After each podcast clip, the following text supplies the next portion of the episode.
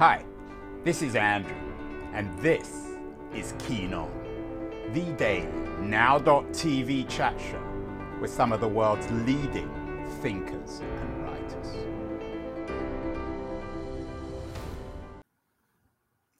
Hello, everybody. It is June the 20th, 2022.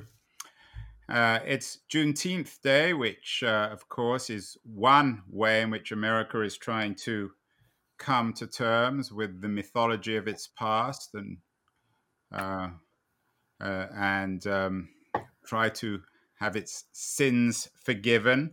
Uh, we've done a number of shows on the creation myths of the past and trying to make America or force America or shake America to recognize what really has happened in its foundation myths. We did a show a couple of weeks ago with Nicole Eustace, who won the Pulitzer Prize this year for her book um, uh, Covered with Night, a story of murder and indigenous justice in early America, trying to come to terms with the idea, at least according to Nicole, that it was the savages who, uh, the European savages, who colonized America rather than the other way around. We've done lots of shows about uh, other creation myths. We did one with Bryan Burrough, for example, a Texan historian on the real story of the Alamo. Bryan ha co authored a book, The Rise and Fall of the American Myth, Forget the Alamo. Made a lot of noise, a lot of controversy in, um, in Texas. And we've looked more broadly at the troubled history of injustice to indigenous peoples in, the, in, in, in American history. We did one show last year with Margaret Jacobs, a historian of Indigenous Americans, her book After 100 Winters in Search of Reconciliation on America's Stolen Land. So on uh, June 20th, 2022, it's probably appropriate to talk more about these creation myths. And my guest today, Mark Lee Gardner, is the author of a, a wonderful new history book, The Earth is All That Lasts Crazy Horse, Sitting Bull, and the last stand of the great Sioux Nation. And in many ways, I think what Mark uh, Lee Gardner is doing, as with my other guests, um, is coming to terms, being a little bit more honest about American history. Uh, Mark is joining us. Uh, unfortunately, he has some connectivity issues, so we only have his audio. Uh, welcome, Mark. Well, thank you, Andrew. Thank you very much.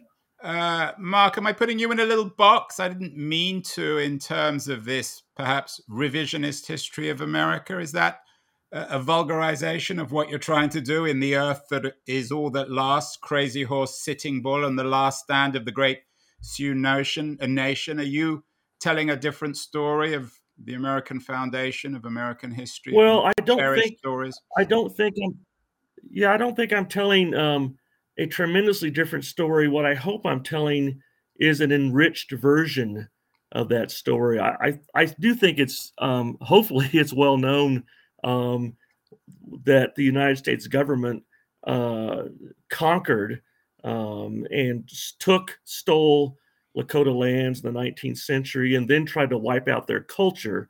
Um, I I think that's known, but I my book is trying to kind of push that story more to the forefront and and enrich it and and provide essentially more information on just exactly how these two leaders their role uh, during that time period uh, what they did to combat uh, uh that colonization um, and uh, you know what they gave their lives for in the end is what happened. Mark you mentioned land. Uh, a couple of years ago we did a show with the historian Simon Winchester. He wrote a book called Land How the Hunger for Ownership Shaped the Modern World. And he dedicated the book to Chief Standing Bear. And he, he wrote in 1879 the US government declared this Ponca chief to be a person under the law, but they still took away his lands. In terms of your telling of um, The Earth is All That Lasts, Crazy Horse, Sitting Bull, and The Last Stand of the Great Sioux Nation, we'll get, of course, to these characters and the story of the book. But is it really ultimately about land, about a hunger for land, a, a Western, particularly? And, and, I use that term carefully because, of course, it took place, the, the whole story takes place in the West, but a, a colonial appetite, greed for land.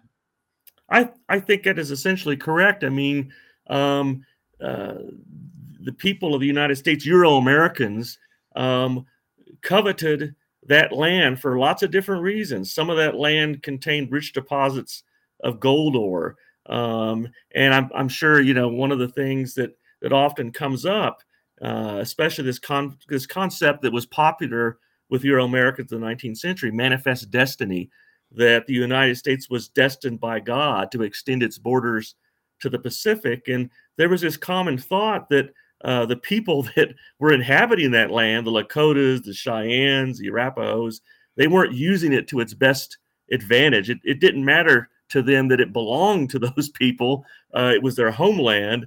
Uh, because they weren't using it the way they thought it should be used, uh, they decided they didn't deserve it. Um, so, yes, it, it really all comes down to this uh, coveting of that land.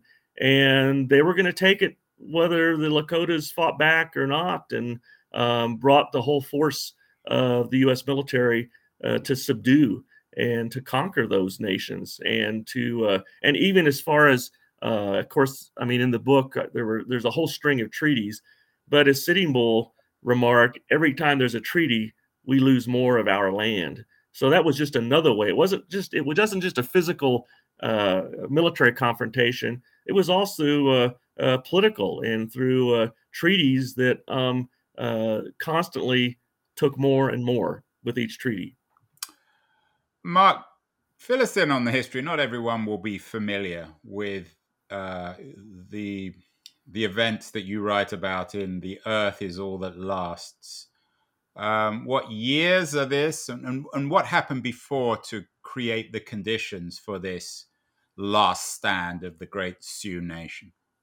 Sure. Well, it's it. The book really focuses on the lives of of the two leaders who really symbolized uh, the most, or more than any other, this resistance uh, to uh, the encroachment by whites or Euro Americans. And Sitting Bull is born uh, probably in 1831. Crazy Horse is is born about nine years later.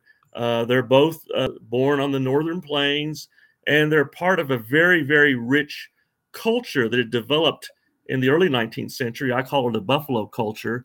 Uh, they followed the buffalo herds. They were horseback. They were nomadic, and their life really revolved around uh, the buffalo herds and living off the herds. But in the early part of the 19th century, they had also kind of developed this very interesting balance where there were a few Euro American traders in Sioux country and they could get their uh, various wants, whether it was brass kettles or glass beads from Italy and trade buffalo robes in return.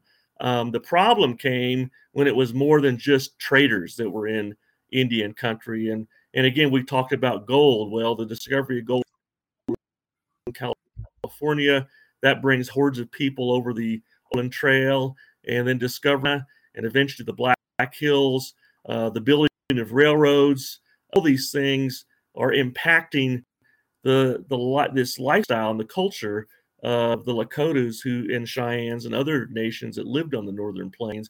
And so what happens is you have diminishing buffalo herds, uh, which uh, they need not only for trade but really to to eat to make their lodges.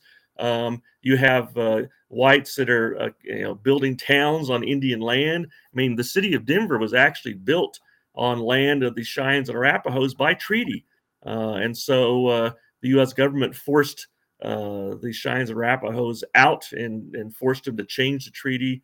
Um, and the same thing in the Black Hills. When the miners fled into there, uh, by treaty, that was Lakota land.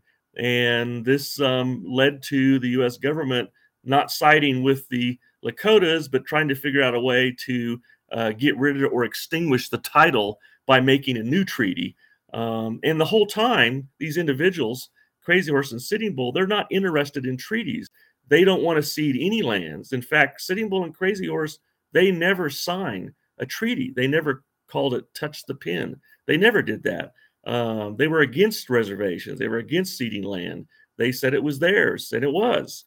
Um, but that's that um, turmoil uh, starts again with these gold discoveries and the uh, encroachment uh, upon Lakotas, which impacts their their lives and their. Are culture. these then, um, Mark? uh, the, the the two central characters in your book, Crazy Horse and Sitting Bull. Are these should these be treated as great American heroes? Do you think?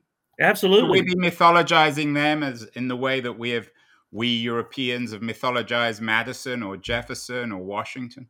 Absolutely. I mean, I uh, uh, I think they're very inspirational, and that the, it wasn't just the fact that they resisted, but their whole purpose in resisting uh, was looking out for the care of their people, their followers. They, I mean, in in Lakota culture, uh, a chief or leader, um, their first duty is to the welfare of the people that follow them. So it wasn't just uh, it wasn't personal uh, really at all, although they certainly were against um, you know losing lands and against this encroachment and the taking of lands by the U.S. government. But they wanted their people to survive, uh, and not just survive, but to maintain their culture. Because what we really happened towards the end of the book is that we're seeing what's really cultural genocide, the wiping out of all their traditions, their dances, their language.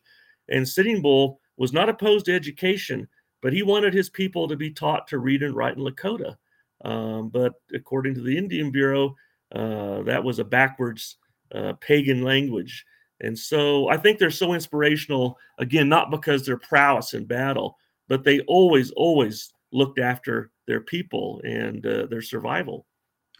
Mark, um, The Earth is All That Lasts is a wonderful title. Why do you call this book about Crazy Horse and Sitting Bull and this destruction? Perhaps one might even call it a genocide of uh, indigenous American civilization by white America. Why do you, why do you entitle it "The Earth Is All That Lasts"? The Earth Is All That Lasts was a phrase. Uh, it was really a rallying cry, and it was heard at some of the the really the largest engagements between uh, U.S. soldiers and uh, Plains Indians. And the whole idea is is that to remind to these warriors, um, you know, Sitting Bull and Crazy Horse would shout, "Brave up! the earth is all that lasts, and to tell them that there are greater things uh, that you're fighting for and that you're not going to live forever. So be brave, uh, fight for your people. The earth is all that lasts. Another phrase was, "It's a good day to die." Um, so it's. I, I, like this association with the earth. Um, many of our viewers and listeners, Mark, you, you're a very distinguished um, historian of the West. Uh, you wrote a book called Rough Riders about Teddy Roosevelt, um, Shot All to Hell about Jesse James, um, as well as uh, To Hell uh, on a Fast Horse by Billy the Kid. You write about the West. In fact, um, uh, your, your books have won a number of, uh, of awards from the Wild West History Association. They're in many ways a book, books about land, and Teddy Roosevelt, of course, comes to mind. Uh, we did a show um, a couple of years ago with the environmental writer David Gessner, who had a book, Leave It As It Is, a, a, journey through Theodore Roosevelt's American wilderness, that, of course, Roosevelt was dedicated to defending. Uh, oddly enough, we've come full circle, it seems, in terms of the land. I had Tony Hiss on the show recently, another distinguished American environmentalist. Uh, he has a new book out, uh, Rescuing the Planet, Protecting Half the Land to Heal the Earth. Do we need, uh, Mark, in a way, to return to the wisdom of the indigenous peoples of North America in terms of our appreciation of the land if we're to save the planet and we're save the American environment? I, I would agree with that, certainly. Um, one of the things that struck me as I was researching the book, um, there was a, a Lakota named Luther Standing Bear. And he was born just at the tail end uh, of these days of freedom uh, and, and, really at the beginning of the reservation era. And like a lot of uh, Native children, he was sent off to boarding schools to Carlisle. He was taught to read and write in English. Uh, but he wrote several books that were published in the 1920s and early 1930s. And he talked about um, this relationship with the land and and how everything on the earth and in the sky uh, had a spirit and a purpose, even a rock. And he said that uh, the difference between the Lakotas and the Euro Americans was that um, basically uh, they were closer to nature. Um, you know, in my book, uh, you know, Sitting Bull has visions. He talks to eagles. Uh, Crazy Horse has visions and talks to the thunder beings. Um, and who am I to question that? They they lived close to nature. They they were born under the stars. And yeah, I mean, um, it's just as ridiculous as talking about Jesus or something, isn't it? Yeah, that's right. Yeah, but um, yeah. So um, I yeah they they did have at least for a period of time um, what you would call a balance with nature. But what disrupted that balance was the greed. Um, you know, it wasn't just Lakotas hunting buffalo. Then you have the white buffalo hunters, um, and uh, you know the total waste um, that you see with the uh, market hunters, uh, and and just the destruction of the, the, I guess, a lack of respect and honor. Uh, the Black Hills to this day are considered sacred. So, yeah, it's uh, a return to those those beliefs um, would be, I think, a very good thing. Mark, there's two schools of thought on this. Of course, most people, I think, would probably agree with you. On the other hand, some people might say, well, for better or worse, this entire culture got destroyed. Perhaps not consciously, but as you suggest, certainly in, um, as a consequence of European or white European colonialism. So, what is the point of reminding us of it? It's gone away now. And for early 21st century environmentalists to try to reclaim it in the language of environmentalism, isn't that also sort of dishonest? Or do you think it's this is the sort of stuff that should be taught in schools to remind American school children of the richness of their past. Oh, I definitely the richness of their non-European past. Yeah, I, I, think definitely the latter. I and and I and uh, not that everything. Uh, certainly, uh, uh the various nations on the northern plains uh, were fighting each other. I mean, we don't want you know uh, there I think that we we look at and try to take the positive things, um, the respect for nature, the respect for living things, um, and trying to use the land wisely. Um, you know, Sitting Bull uh, was constantly thanking Wakan Tanka, uh, you know, God, uh, for the gifts uh, that he had bestowed. You know, the, the, the, fact that they had food, that they weren't starving. Um, and they tried to be respectful uh, of the buffalo herds so that they would, you know, so their children would survive.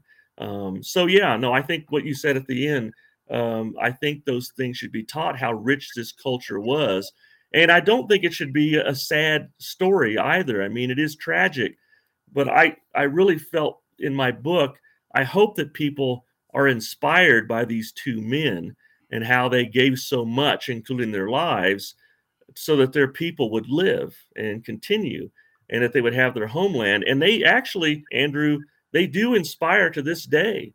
Um, whether it's the Dakota Access Pipeline, well, we have uh, the or, or, the Crazy Horse Memorial. Uh, exactly, uh, yeah. So they they continue to inspire in in uh, um, and various protests, and even with the current uh, legal dispute over the Black Hills, that hasn't been settled. The Supreme Court awarded the Lakotas um, a big settlement, which has grown up to close to $2 billion, which they refuse to uh, receive to this day. And part of it, I think, is in honor of these ancestors. They, they've you know, fought to maintain that land and they want the land back. That's another subject, yeah, which certainly uh, Margaret Jacobs talks about in her idea of reconciliation after 100 winters. She believes that we should give that land back. Um, we did a show uh, last year with the New York University historian David Stasavage, has a new book out about democracy, in which he argues that quote unquote Western ideas of democracy were already in practice with the indigenous peoples of North America.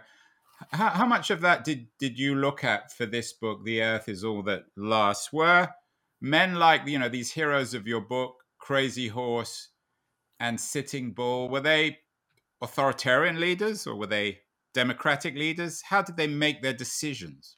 Well, they could be both. Um, you know, uh, Crazy Horse towards the end, attempted to be authoritarian because um, he was losing followers as they were struggling. After Little Bighorn, they were starving, and he was losing followers that were surrendering because um, they didn't really see much hope.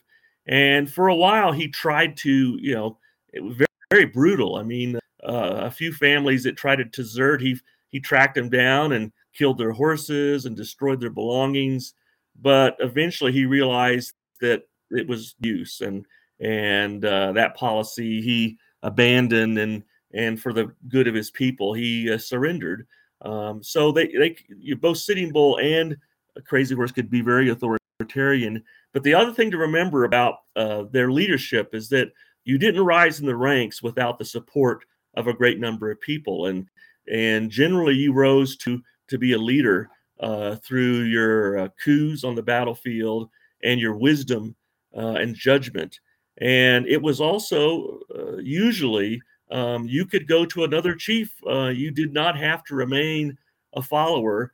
Um, and sometimes leaders would lose a number of followers who would go with somebody else. So in some ways, uh, it's like you know they're voting with uh, with uh, you know their desires to who they're going to follow. They don't have to necessarily follow one individual or the other. But because Sitting Bull was so strongly opposed to ceding land and, and to giving up uh, that lifestyle, their culture, he attracted uh, literally um, hundreds and hundreds in 1876 who are camped on the Little Bighorn uh, and what results in the Battle of Little Bighorn on June 25th.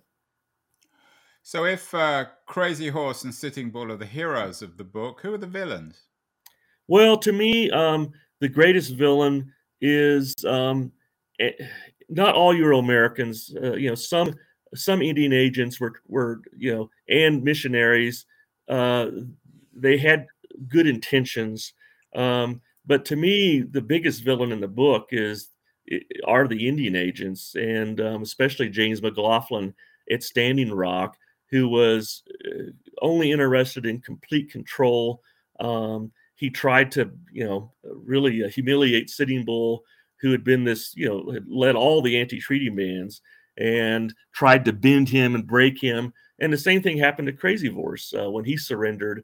Again, they tried to bend them. You know, one one of the officers was trying to quote work him, which he admitted in his correspondence.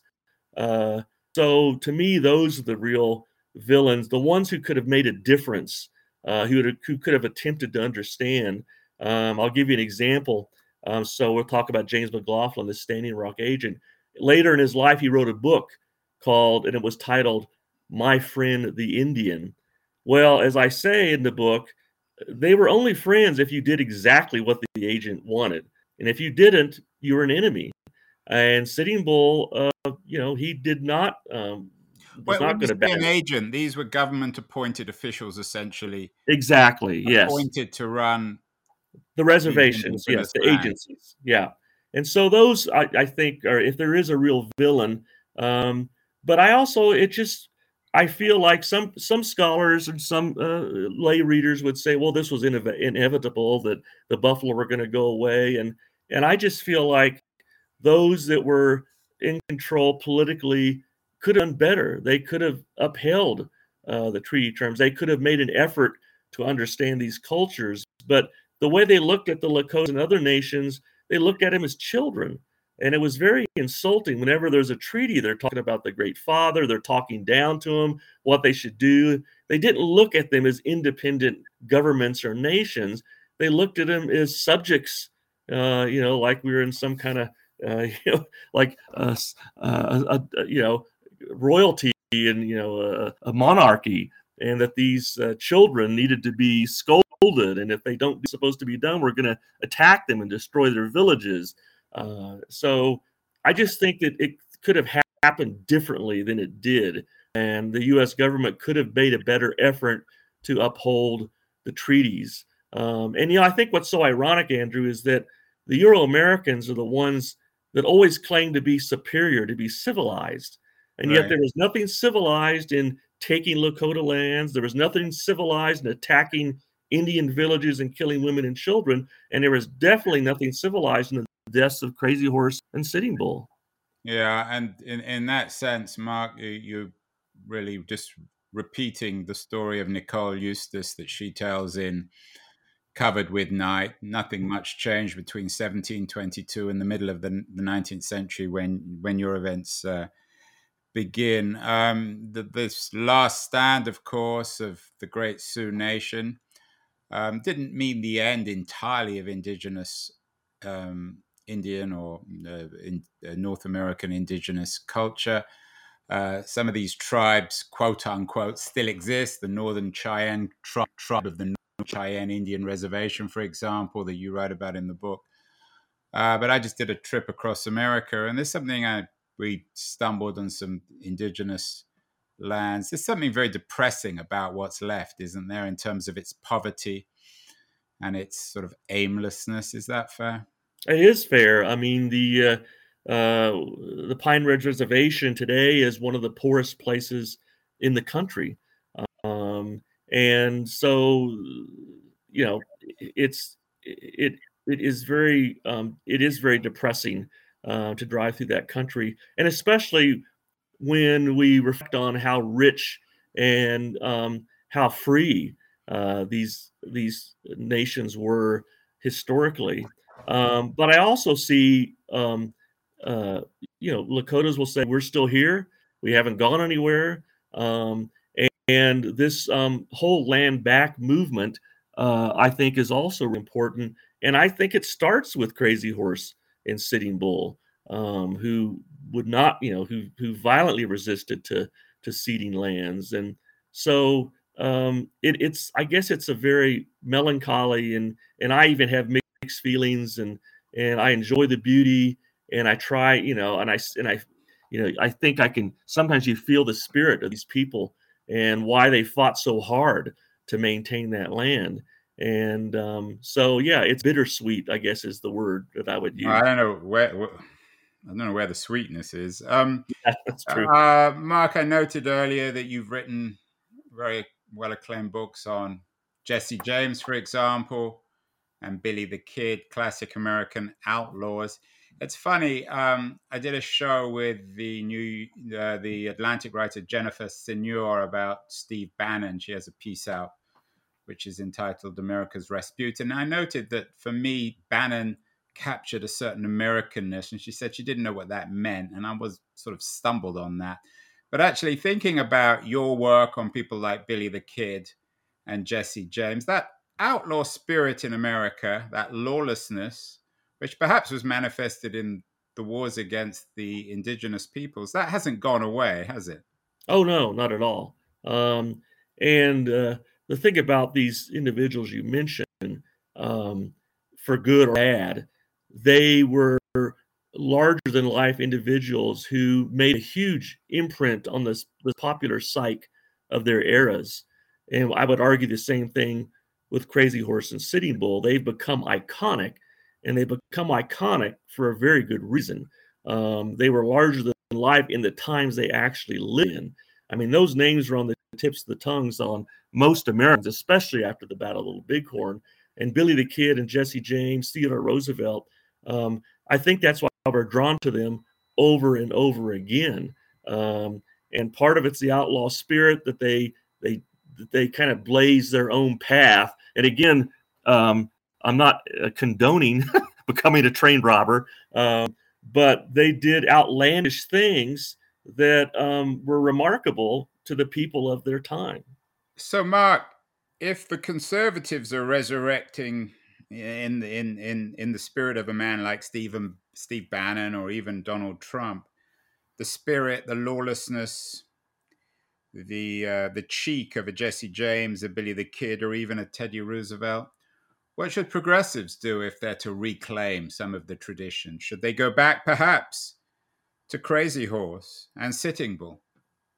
Well, um, there's certainly things that they can take uh, from Crazy Horse and Sitting Bull, but um, you know, is the answer uh, to to fight and fight and fight and resist to the very end, or and you know, Andrew, this is a debate that I've had many times, or uh, should we look at people like Red Cloud who accommodated, who signed a treaty, but then for the rest of his life regretted signing that treaty and and and giving in. And I don't. I just think that's a, a, a tension and that that goes on to this day. Uh, yeah, I wonder if, um, from an indigenous point of view, whether this all existed in parallel with a similar struggle. We were talking on Juneteenth Day, uh, Ju- Ju- June twentieth, twenty twenty two, and the debates and struggles within the African American community between men like Booker T. Washington and, yes. and boys. So th- th- th- there was there was similar conversations, similar political debates and struggles about how to confront white America. Oh yes, absolutely, and that's an excellent comparison.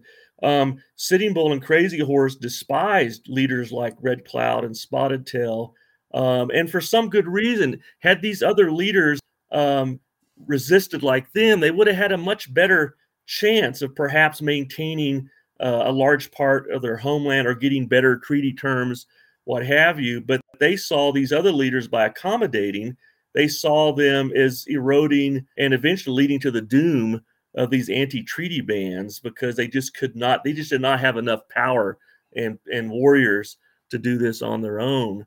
Um, on the other hand, what did they give up uh, by? Uh, um, I mean, it it uh, it shattered that culture and that nation uh, by that division. Um, so and and you know, are they better off today because of that or not? Or what would have happened had they all banded together and and refused? And you know, Red Cloud and Spotted Tail would argue they were looking out for their people too um, by signing those treaties and going to Washington and and trying to make agreements. I mean, those treaties, and that would have been a more persuasive argument had white America being more honest. I mean, if the treaties had held, then maybe there would have been something in it. But I guess, I mean, it's always well, so easy in retrospect, isn't it? Well, Andrew, here's an interesting irony. Um, I mentioned Sitting Bull and Crazy Horse never signed a treaty. Well, uh, Red Cloud and others signed the Fort Laramie Treaty of 1868. And in that treaty was a clause that any future land cessions would have to have the agreement of three quarters of the male population uh, of the Lakotas. That is what hinged the Supreme Court case in 1980. Um, that's why the Lakotas still have a claim to the Black Hills. Had those chiefs not signed that treaty, uh, they wouldn't have that $2 billion in an Indian Bureau account today. They wouldn't still have a claim to those lands. So that was one tree where it was actually fortunate that that was put down on pen and paper and that those leaders signed. So uh, I think it's ironic, you know. Uh, yeah, sort of a tragic irony given. Yes, exactly. Given the history and given the nature of these lands. Now, finally, uh, Mark, you know, many many American kids in particular, or people around the world, will have been first first introduced to these wars and this struggle through the Western, the movie form that essentially legitimized, I think, what happened in the 19th century. There, of course, is an anti-Western form uh, like uh, Robert uh, Altman's uh, McCabe and Mrs. Miller. Uh, what would you advise people to watch and read if, uh, in addition to your new book, The Earth is All That Lasts, that tell a story, the true story of what happened in 18th and 19th century America when it comes to the indigenous peoples of the West? Certainly, a movie like McCabe and Mrs. Miller, I think, is very valuable.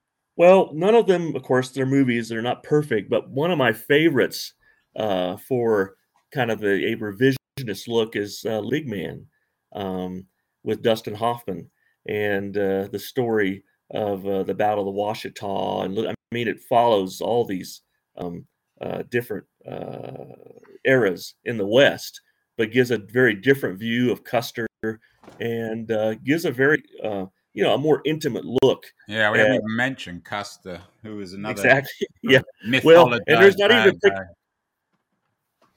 so anyway, have you seen Little Big Man or? No, uh, I have seen it, yes, but I need to revisit as well. Well, Mark Lee Gardner, congratulations on this new book, The Earth is All That Lasts Crazy Horse Sitting Bull and the Last Stand of the Great Sioux Nation. It's a critically important story if America is to come to terms with its creation myths. And uh, I'd love to have you back on the show uh, to talk more about this. Thank you so much. Well, thank you, Andrew. I've really enjoyed our conversation.